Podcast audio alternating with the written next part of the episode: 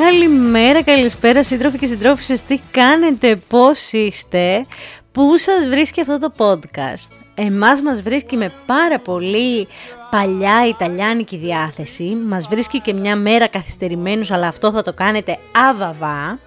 Με βρίσκει λοιπόν έτσι σε αυτό το mood που είμαι Ρώμη και έχω πάει για το εσπρέσο μετά το φαγητό. Ένα βίνο που ήπια στο φαγητό που πολύ μου άρεσε και θα κλείσω μετά με τζελάτο. Έχω, έχω ταξιδέψει, είμαι στην Ιταλία και απλά δεν σας το έχω πει. Εν τω μεταξύ, εγώ πάντα το θέμα της εβδομάδας το παίρνω ως inspiration από κάτι είτε που συζητάω είτε από κάτι που βλέπω. Ποτέ δεν έχω ένα πρόγραμμα με το ποιο σχεδιαστή να κάνω. Έτσι συζητούσα με, τη, με μια πολύ καλή μου φίλη αν θα πάμε στην Ιταλία και σε ποια πόλη ακριβώς, γιατί έχουμε πάει σε δύο-τρεις κάθε μια και λέγαμε να πάμε στην Τοσκάνη Ψέματα, λέγαμε να πάμε στη Σικελία να φάμε γρανίτα αμύγδαλο. Γιατί το είδαμε στο Chef Stable, άσχετο. Και τέλος πάντων αποφάσισα ότι θα κάνω Ιταλία. Τι θα κάνω Versace, θα κάνω Dolce Gabbana, τι θα κάνω, τι θα κάνω. Αποφάσισα να κάνω Fendi. Έτσι λοιπόν, πολύ αγαπημένο brand για τσάντες και παπούτσια, όχι τόσο για τα ready to wear, είναι λίγο μια ψευτιά τα ready to wear, αλλά κάτι πρέπει να φοράει και αυτή η δόλια η Εμιλία Βόδος που δεν αντέχει να βάλει πάνω στο κορμάκι της, στο αλεβάστρινο επιδερμιδούλι της, κάτι που να κοστίζει λιγότερο από ένα χιλιάρικο. Τα ready to wear της Fendi κακά τα ψέματα είναι αυτό που λέμε ότι πληρώνεις το όνομα. Αλλά τέλος πάντων θα φτάσουμε εκεί γιατί σε κάθε podcast ξεκινάμε από την αρχή του χρόνου. Μεταφερόμαστε λοιπόν πίσω πίσω πίσω στο 1918 όπου η Αντέλ Καζαγκράντε είναι ένα κορίτσι γεννημένο στην Ιταλία που αρέ, αρέσκεται στο να ασχολείται με τα δέρματα και κυρίως τις γούνες. Της άρεσε να φτιάχνει γούνινα παλτό, γούνινε σε σάρπες, διάφορα πράγματα έτσι από γούνα και αποφάσισε να ανοίξει το πρώτο της εργαστήριο στην ηλικία των 21 κάτω από το λόφο του Καπιτολίου. Σε μια πολύ πολύ κεντρική ε, μεριά της Ρώμης, πολύ τουριστική πλέον, ήταν ένα μικρό εργαστήρι που έκανε γούνες, αλλά για να σας δώσω να καταλάβετε, πριν το 1930 στη Ρώμη οι γούνες δεν ήταν τόσο διαδεδομένες. Ήταν μεν ένα σύμβολο πολυτέλειας και του παμπλούτου, αλλά δεν ήταν κομμάτι του fashion όπως έγιναν αργότερα στα 70s και στα 50s, 60s, 70s κτλ. Έφτιαχνε λοιπόν πορτοφόλια, έφτιαχνε δερμάτινα τσαντάκια, έφτιαχνε ζώνες, γούνινα πράγματα. Όπως είπαμε όμως έπρεπε να ανθίσει λίγο αργότερα. Η Αντέλ το 1925 γνωρίζει τον Εδουάρδο. Ερωτεύονται αμέσως, ε, συνάπτουν σχέση και τα φτιάχνουν και στο τέλος παντρεύονται τον Εδουάρδο Φέντι. Οπότε το μπουτικάκι μετονομάστηκε από Καζαγκράντε σε Φέντι και έτσι μας έχει μείνει και ο οίκος μέχρι σήμερα. Όπως σε όλα τα podcastάκια, μου αρέσει να σας δίνω λίγο το background της εποχής για να καταλάβετε και λίγο τις επιλογές που έκαναν και τις συνθήκες κτλ. Το 1925 η Ιταλία βρισκόταν σε χούντα ουσιαστικά του Μπενίτο Μουσολίνη. Πώς έγινε αυτό, επειδή σε αυτή τη χώρα που αναφέρεται αυτό το podcast πήγαμε πάρα πολύ δεξιά από την προηγούμενη Κυριακή, μάλλον υπάρχει μια τρύπα εδώ και είναι ευκαιρία να μάθουμε έτσι δύο πράγματα. Τέλος πάντων, το 1921 δημιούργησε ο Μπενίτο Μουσολίνη ένα κόμμα, το οποίο λεγόταν Εθνικός Συνασπισμός, Partito Nazionale Fascista. Και αυτό το κόμμα είχε ως σκοπό να πείσει τον κόσμο και τους ε, αξιωματούχους ότι υπάρχει η μεγάλη ιδέα της αναβίωσης της ε, ρωμαϊκής αυτοκρατορίας. Κάνουν λοιπόν ένα μεγάλο μάρς προς τη Ρώμη, ένα χρόνο αργότερα το 22 και πείθουν το βασιλιά ότι θα πρέπει να παρετηθεί ο Πρωθυπουργός και να ανέβουν αυτή στην εξουσία ώστε να υλοποιήσουν με το στρατό τη μεγάλη ιδέα. Ανατριχιαστικά ίδια με τον Μπουμπούκο ακούγεται αυτός, Οπότε, τέλος πάντων, αηδία με πιάσε. Τέλος πάντων. Οπότε, όπως όλοι οι φασίστες που σέβονται τον εαυτό τους, δεν ξεκίνησε κατευθείαν από τη σκατήλα. Δεν ξεκίνησε κατευθείαν από τα μέσα μαζικής ενημέρωσης και τέτοια και την προπαγάνδα και όλα αυτά. Όχι. Ξεκίνησε όπως ξεκίνησε και ο δικός μου ο Παπαδόπουλος, δρόμους, γέφυρες, ανεμογεννήτριες, κοιμούνται οι άνθρωποι με τα παράθυρα ανοιχτά. Ξέρετε όλα αυτά που σας λένε οι παππούδες σας που είναι λίγο δεξιοί. Ε, λοιπόν, ό,τι έκανε ε, δρόμους, γεφύρια, ανεμογεννήτριες, μεγάλη ανάπτυξη. Οπότε μέσα σε αυτήν την ανάπτυξη της Ρώμης αναπτύχθηκε και η οικονομία πάρα πολύ και η μπουτίκ της Φέντι μπόρεσε να βγάλει πάρα πολλά χρήματα γιατί οι άνθρωποι αγόραζαν γούνες. more rich people, more fair trade. Η αγαπητή Αντέλ πήρε το όνομα του συζύγου και συνέχισε έτσι την αυτοκρατορία. Δυστυχώς μας πέθανε ο Εδουάρδο το 1946 και άφησε τη Fendi στη γυναίκα του Αντέλ και στις πέντε του κόρες. Την Άννα, την Κάρλα, την Άλντα, τη Φράνκα και την Πάολα. Η Αντέλ και τα κορίτσια της συνέχισαν να δουλεύουν νυχθημερόν στο brand, συνέχισαν να το μεγαλώνουν, να το βγάζουν έξω από την Ιταλία, να το πηγαίνουν έτσι σε άλλες χώρες, είχε αποκτήσει ένα διεθνές ενδιαφέρον. Βέβαια δεν έχουμε πάρα πολλές πληροφορίες για το τι έγινε πριν έρθει ο Καρλ Λάγκερφελ στη Φέντι. Ναι, το ξέρω, είναι controversial, είναι κα- κακόψυχη γραία, αλλά δεν μπορούμε να μην συζητήσουμε για τον Καρλ Λάγκερφελντ όταν συζητάμε για τη Φέντι. Τον προσέλαβε η Φέντι το 1965 ως διευθυντή του δημιουργικού τμήματος. Τώρα πάμε να μιλήσουμε λίγο για τον Καρλ. Ο Καρλ είναι πολύ μισητός για τη συμπεριφορά του στις γυναίκες, για την μη πραγματική αγάπη του στα ζώα, για πολλές δηλώσεις του, για αντισημιτικές δηλώσεις, δηλαδή ήταν ένας κατάνθρωπος. Αλλά τον μίσησαν πολύ τον μισούμε ακόμα περισσότεροι, αλλά δεν μπορούμε να αρνηθούμε την ιδιοφυΐα του σε σχέση με τη μόδα. Είναι κάτι σαν τον Πικάσο. Και ο Πικάσο ήταν φοβερά χαρισματικός και φοβερά ταλαντούχος, but turns out με τα θάνατο μαθεύτηκε ότι ήταν σκατάνθρωπος. Απλά με τα social media μάθαμε και λίγο πριν πεθάνει η κακόψυχη γραία ότι είναι σκατάνθρωπος. Παρ' όλα αυτά δεν μπορούμε να μιλήσουμε για Fendi, δεν μπορούμε να μιλήσουμε για Chanel αν δεν βάλουμε και το κομμάτι του Karl Lagerfeld μέσα. Παρέα δεν θα τον κάναμε τέλος πάντων, αλλά όπως και να το κάνεις ήταν talented και το 1965 ξεκίνησε να δουλεύει στη Fendi ως ε, διευθυντής του Creative. Το πρώτο πράγμα που έκανε είναι να προσπαθήσει να εκμοντερνήσει τη Fendi γιατί ήταν ένα εργαστήριο με γούνες και δέρματα, πόσο μπορεί να έρθει αυτό στο σήμερα, έπρεπε κάπως να εκμοντερνιστεί και το δεύτερο πράγμα που έκανε αμέσως μόλις πήρε το ρόλο αυτό ήταν να ξαναφτιάξει το logo.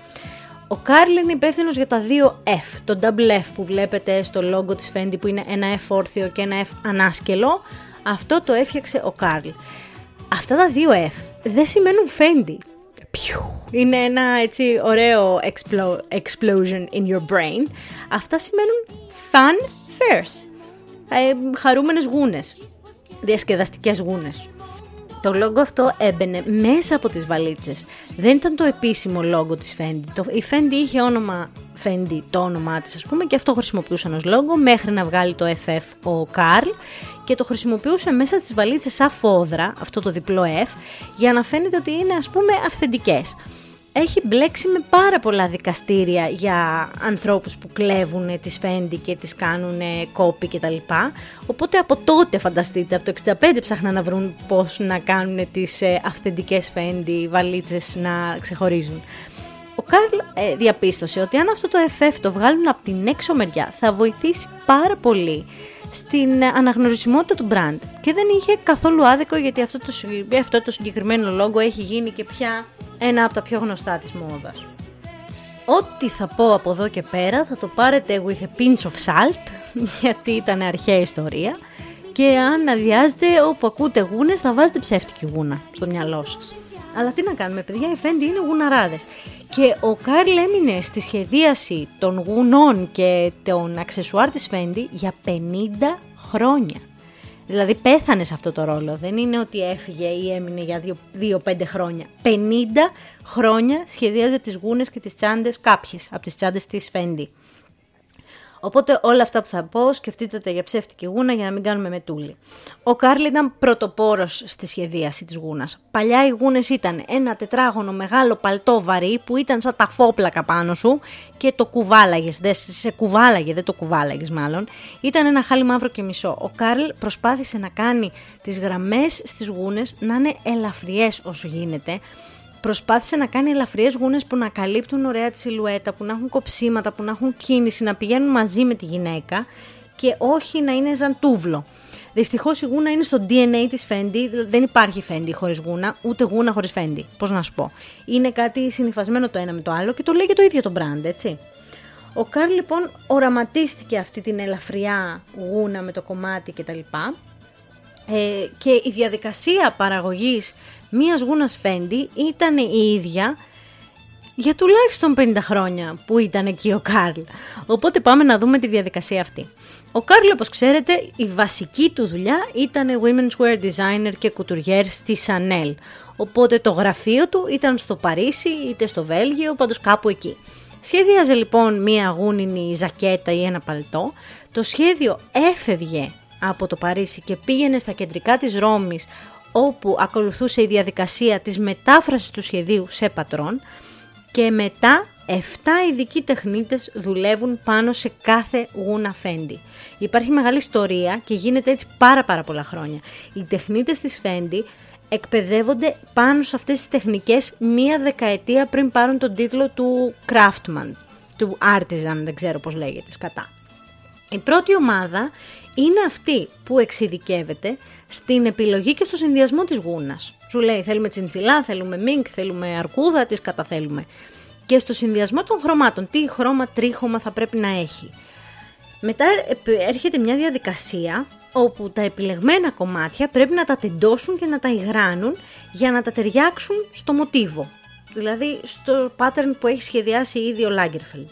Η δεύτερη ομάδα εξειδικεύεται στην τεχνική γερονατούρα, όπου κόβουν τις γούνες σε λωρίδες σε σχήμα V για να μπορέσουν μετά να τις ταιριάξουν πάνω στο πατρόν. Η ομάδα με την τεχνική Intarsio τοποθετούν τα κομμάτια πάνω στο πατρόν και τα ράβουν φτιάχνοντας ένα puzzle για να κάτσουν σωστά επάνω στο σώμα. Κάπως έτσι, παιδιά, ένα γούνινο μίνκ κοστίζει 30.000 ευρώ τουλάχιστον. Όχι, όντως, δεν κάνω πλάκα. Υπάρχουν γούνες 30, 40, 50.000 ευρώ τη Fendi. Ακόμα και σήμερα η Fendi έχει ένα ατελιέ που σχεδιάζει γούνες κατά παραγγελία. Για να κλείσουμε το κεφάλαιο αυτό, ε, με τη γούνα έγινε χαμός με τις ε, γούνες της Fendi στα 50 χρόνια Karl Lagerfeld στους εορτασμούς, καθώς το 2018 ο Karl αποφάσισε να γιορτάσει τα 50 χρόνια του στη Fendi κάνοντας μια συλλογή που λεγόταν Haute Future από το Haute Couture με Fur και έδειξε 54 κομμάτια μόνο γούνες. Το ένα από αυτό κόστιζε και ένα εκατομμύριο δολάρια. Ήταν η πιο ακριβή γούνα που έχει βρεθεί σε πασαρέλα, ξέρω εγώ. Οπότε όπως καταλαβαίνετε, απ' έξω από το σοου έγινε της κάρα αυτής στο πανηγύρι, μαζεύτηκαν διάφορες οργανώσεις, όσοι περισσότερες μπορούσαν να παρευρεθούν μαζί και η πίτα, όπου ο Κάρλ μετά προσπαθώντας να δικαιολογήσει τα αδικαιολόγητα έκανε το λίπ της ηλικιότητας, γιατί και αυτός ο άνθρωπος ε, με την ένσυναίσθηση δεν τα έχει πολύ καλά.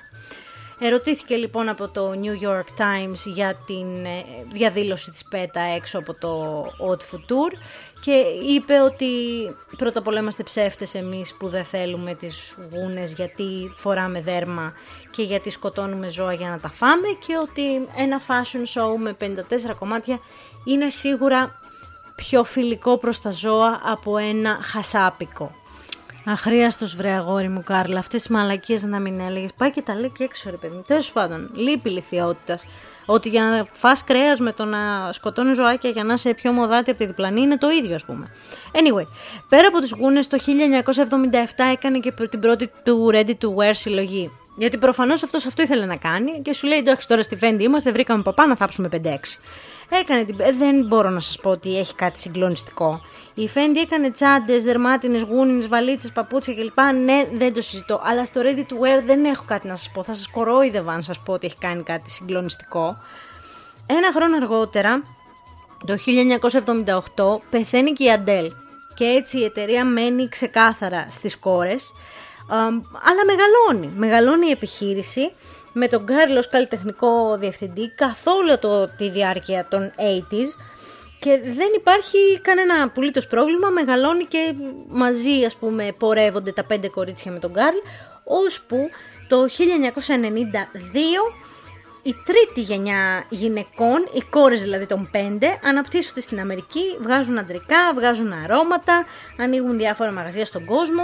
Γενικά δηλαδή δούλεψε μέχρι τρεις γενιές η Fendi μόνη της, μέχρι που το 92 εξαγοράστηκε από την LVMH. Όχι αμέσως και όχι παντελώς. Δεν εξαγοράστηκε δηλαδή καλησπέρα, παίρνουμε το 100% πηγαίνετε πίτσας. Στην αρχή δηλαδή έμειναν οι κόρες μέσα με ένα ποσοστό έτσι σεβαστό και είχαν και το management, που είναι το πιο σημαντικό έτσι. Αργότερα έφυγαν όλοι από την οικογένεια και τώρα πια ανήκει μόνο στην LVMH Group. Αλλά τέλος πάντων φτάνουμε μέχρι εκεί.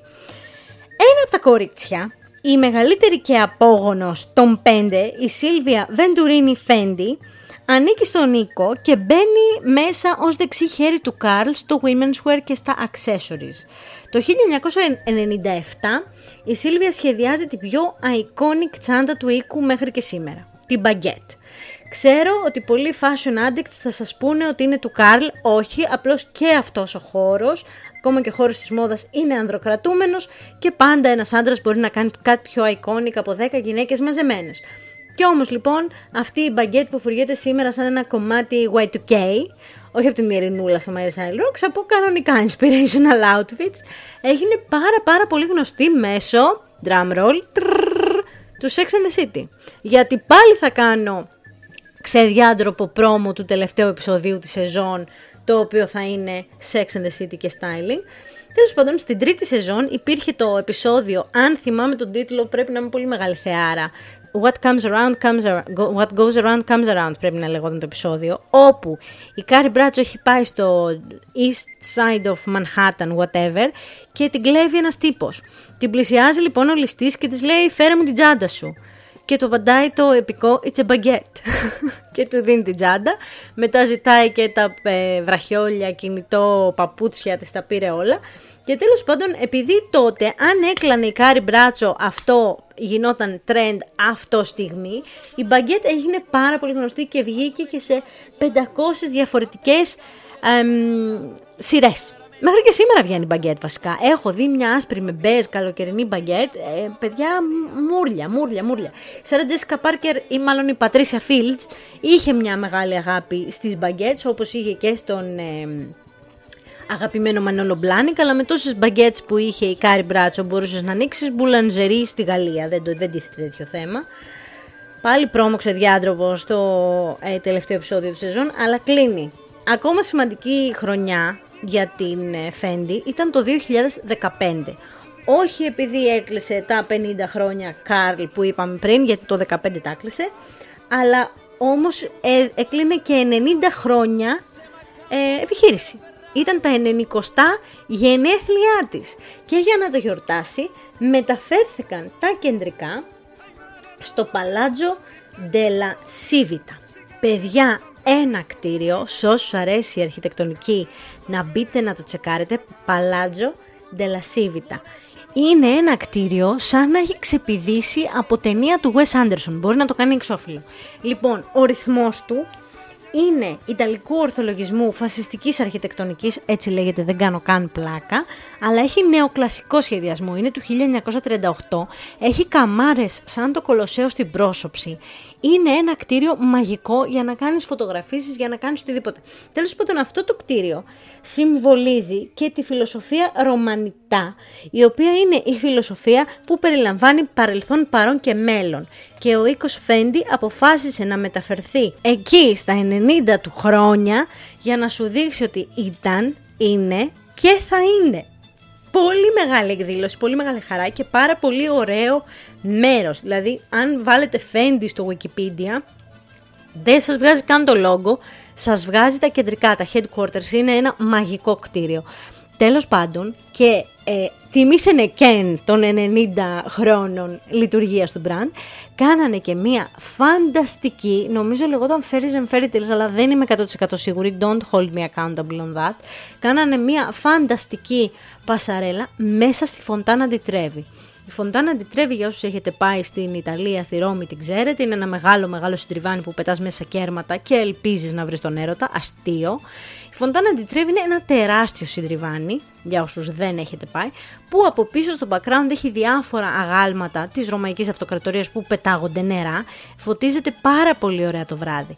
Και τι έγινε, μέσα στο συντριβάνι, στον πάτο του συντριβανιού, βάλανε μία πασαρέλα από plexiglass, τα φώτισαν όλα από κάτω και τα μοντέλα πήγαιναν και ερχόντουσαν, πήγαιναν και ερχόντουσαν. Είχε περπατήσει και Τζένερ βέβαια, μεγάλη επιτυχία τότε. Ε, πολύ ωραία πασαρέλα, πολύ, πολύ, πολύ ωραία και πολύ ωραία ρούχα, τολμώ να πω, με τρόμο το λέω γιατί γενικά δεν είμαι πάρα πολύ μεγάλος φίλος, αλλά έφτιαξαν αυτή την πασαρέλα μέσα στο νερό και το θέαμα ήταν πραγματικά μαγικό.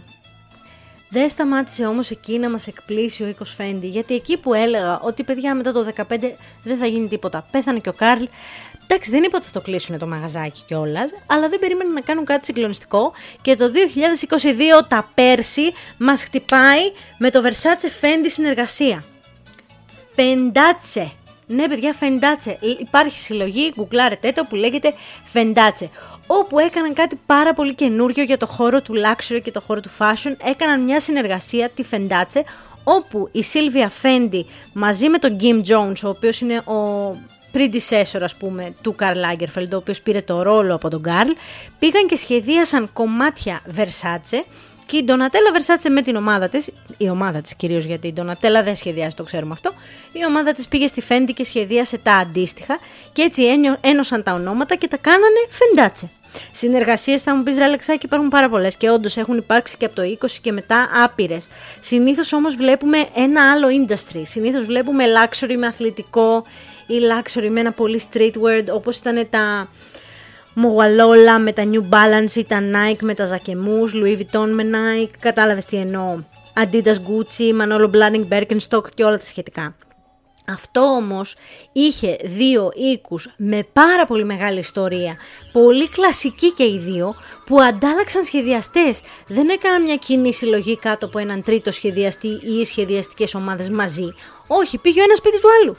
Σαν παρτάκι. Ε, πάρα πολύ μου άρεσε. Και επίσης αυτό που πρόσεξα, που λίγοι το προσέχουν αλλά δεν είναι όλοι βαρεμένοι σαν και εμένα, είναι ότι κάτω από το Φεντάτσε γράφει Ρώμα Μιλάνο. Γιατί η Φέντι είναι Ρώμα και η Versace είναι Μιλάνο. Αυτές οι δύο πόλεις είναι ανταγωνίστριες όσον αφορά στη μόδα, ρε παιδί μου. Είναι έτσι τα παλιά, οι παλιές καραβάνες. Οπότε μ' άρεσε πάρα πολύ που τα βάλαν, βάλαν και τις δύο πόλεις κάτω από το λόγο. Δεν ξέρω καν γιατί έχω ενθουσιαστεί τόσο πολύ με αυτή την ε, συνεργασία. Δεν μπορώ να κάνω ούτως ή άλλως να πάρω ούτε καρφίτσα από εκεί, γιατί το φτηνότερο κομμάτι, παιδιά, φεντάτσε που μπορείς να βρεις, είναι μια ζώνη που έχει 52.900 ευρώ. Ναι, δεν κάνω καν πλάκα. Λοιπόν, οπότε δεν ξέρω γιατί είμαι τόσο ενθουσιασμένη, δεν θα τα φορέσω ποτέ, ίσως και να μην τα δω ποτέ, ίσως και να τα έχω δει κάπου στο Λονδίνο από έναν πάρα πολύ πλούσιο άνθρωπο. Αλλά τέλος πάντων ήταν μια ωραία κίνηση για τη μόδα και πάρα πολλά υποσχόμενη για τέτοια παιχνιδιάρικα ανταλλάγματα στο μέλλον. Το Γκάρλτον Lagerfeld τώρα τον διαδέχτηκε ο Kim Jones. Ο Kim Jones είναι ένας πάρα πολλά υποσχόμενος Βρετανός που θέλω να τον βάλετε κάτω από το ραντάρ σας να παρακολουθείτε τις επόμενες κινήσεις του, διότι είναι Βρετανός και εξειδικεύεται στο menswear. Ο τύπος ήταν γραφίστας, έκανε γραφιστική στο Imperial College of Arts και μετά έκανε ένα μεταπτυχιακό στη St. Martins, όπως όλοι, γιατί η St. Martins είναι καλύτερη σχολή του κόσμου, όπως έχουμε πει. Ε, έκανε ένα μεταπτυχιακούλι στη St. Martins πάνω στο menswear και ξεκίνησε να δουλεύει από το 2011 στη Louis Vuitton, όπου έκανε τα men's ready to wear. Μπορώ να σας πω ότι τα menswear της Louis Vuitton είναι πάρα πολύ δυνατά. Και μετά το 2013 μέχρι και τώρα βασικά, είναι στην Dior στο menswear. Τα οποία της Dior τα menswear είναι ε, φωνικά, είναι υπέροχα και έχει και τη Fendi στο παράλληλο. Πώς είχε Chanel και Fendi ο Carl, ε, αυτός έχει Dior και Fendi. Ε, σχεδιάζει για τα, τα αντρικά και, στους, και στις δύο περιπτώσεις, αλλά στη Fendi κάνει και τις γούνες και κάποια αξεσουάρ. Και παιδιά, τσεκάρετε του Dior το Prefall 2022 το αντρικό. Ήταν μια συλλογάρα με μαύρα, με ροζ, με κάποια μπέζ. Τρελάθηκα, αλλά τέλος δεν είναι αυτό το θέμα μας. Πάρα πολύ ταλαντούχο πλάσμα και περιμένω πάρα πολλά από αυτόν στη Fendi. Όχι ότι θα αγοράσω ποτέ γούνα, αλλά μου αρέσει να παρακολουθώ έτσι τη φάση. Και speaking of γούνες, γιατί δεν υπάρχει όπως είπαμε Fendi χωρίς γούνα, πάμε να δούμε τι κάνει η εταιρεία το 2023 πάνω σε αυτό το κομμάτι. Δυστυχώς, όπως σας είπα, το brand είναι συνυφασμένο με τις γούνες. Είναι θέμα ιστορίας, είναι θέμα της παράδοσης του brand και είναι πάρα πάρα πολύ δύσκολο να ξεφύγει από εκεί. Το 2022 πήγε και πήρε ένα certificate και καλά, του κόλλει τα 9 μέρα τώρα ξέρεις, ότι λέγεται Firemark και είναι ένας διεθνής οργανισμός που πιστοποιεί ουσιαστικά ότι οι γούνες αυτές έχουν παραχθεί με πολύ φιλικό τρόπο στα ζώα, δηλαδή μεγαλώνουν σε πολύ καλές συνθήκες, πεθαίνουν ανώδυνα κτλ. κτλ, κτλ. Χέστηκε η Φατμέ στο γενιτζαμί, πάλι το σκότωσε το ζωάκι, δεν είναι... Αλλά τέλο πάντων για τα μάτια του κόσμου είναι αυτό. Διαβεβαιώνουν λοιπόν το, την καλή τους. Έχουμε μάθει και από αυτά με τους τόνους και από τα συσπήραση και όλα αυτά αν τα έχετε δει στο Netflix ότι αυτές οι εταιρείες συνήθως βαθμολογούν τα δικά τους γραπτά οπότε δεν υπάρχει τρόπος πραγματικά να ξέρεις ούτε για τις συνθήκες διαβίωσης και δεν υπάρχει κανένας λόγος να πεθάνει το ζωάκι ας πούμε για να το φορέσεις εσύ το mink που δεν τρώγεται να το φορέσεις ας πούμε εσύ για να βγεις έξω βόλτα το βράδυ. Ούτε να το φανταστώ δεν θέλω. Σε καλά νέα όμως. Τώρα τα τελευταία χρόνια, πέρσι νομίζω ξεκίνησε, υπάρχει ένα project που η LVMH με τη Fendi συνεργάστηκε με καθηγητές πανεπιστημίου του Imperial College of London και της ε, Central St. Martins. Το Imperial College τους δίνει ε, ανθρώπους που ασχολούνται με το bio, βιοχημικούς, ε, τέτοιους ε, ανθρώπους που ασχολούνται με τις επιστήμες και η Central St. Martins τους δίνει τους ανθρώπους που είναι ειδικοί στην υφασματολογία κτλ. Και αυτοί οι δύο τώρα προσπαθούν με τη χρήση της κερατίνης σαν βασικό τους υλικό να φτιάξουν γούνα σε λαμπ. Να φτιάξουν δηλαδή ψεύτικη γούνα που να μοιράζεται όλα τα χαρακτηριστικά μιας αληθινής και να μπορούν να την παράξουν σε μεγάλες ποσότητες σε εργαστήριο ώστε να μην χρειάζεται πια να πεθαίνουν τα ζωάκια. Πράγμα και πάρα πάρα πολύ promising. Αυτή η ανακοίνωση φυσικά ήρθε δύο εβδομάδες αφού η Dolce Gabbana ε, ανακοίνωσε ότι δεν θα ξαναχρησιμοποιήσουν γούνα και θα χρησιμοποιούν μόνο τα Fouriers. Τα Fouriers είναι ένα υλικό, σκεφτείτε, που κάνει resemblance, μοιάζει οπτικά και στο, στην υφή σε γούνα, αλλά φτιάχνεται από ανακυκλωμένα πλαστικά σε lab και αυτός ο οίκος ανήκει στην LVMH, οπότε δεν νομίζω ότι ήταν κάποια κοντρίτσα μεταξύ τους. Απλώς ε, πήραν τα χαμπάρια τους και αυτοί ότι από εδώ και στο εξής το sustainable είναι το μέλλον και η αγάπη στα ζώα κτλ. Οπότε και η Fendi θα φύγει από αυτό το βρωμερό της παρελθόν και θα επιστρέψει σε πιο μοντέρνες συνθήκες. Αυτό ήταν το μικρό μου podcast για σήμερα. Ελπίζω να σας άρεσε. Εμένα μου άρεσε πάρα πολύ γιατί κάλυπτε διάφορα πράγματα έτσι που είχα καιρό να μιλήσω. Ε, μέχρι την επόμενη εβδομάδα σας φιλώ γλυκά στα μούτρα.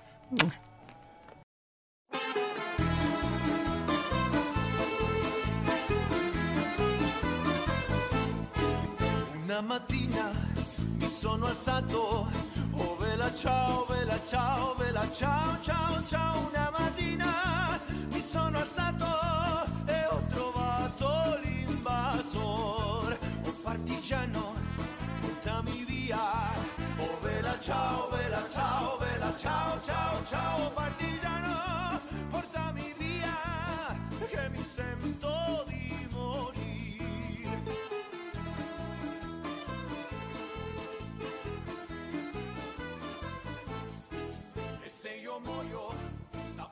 partigiano. Oh vela ciao, vela ciao, vela ciao, ciao, ciao, e se io muoio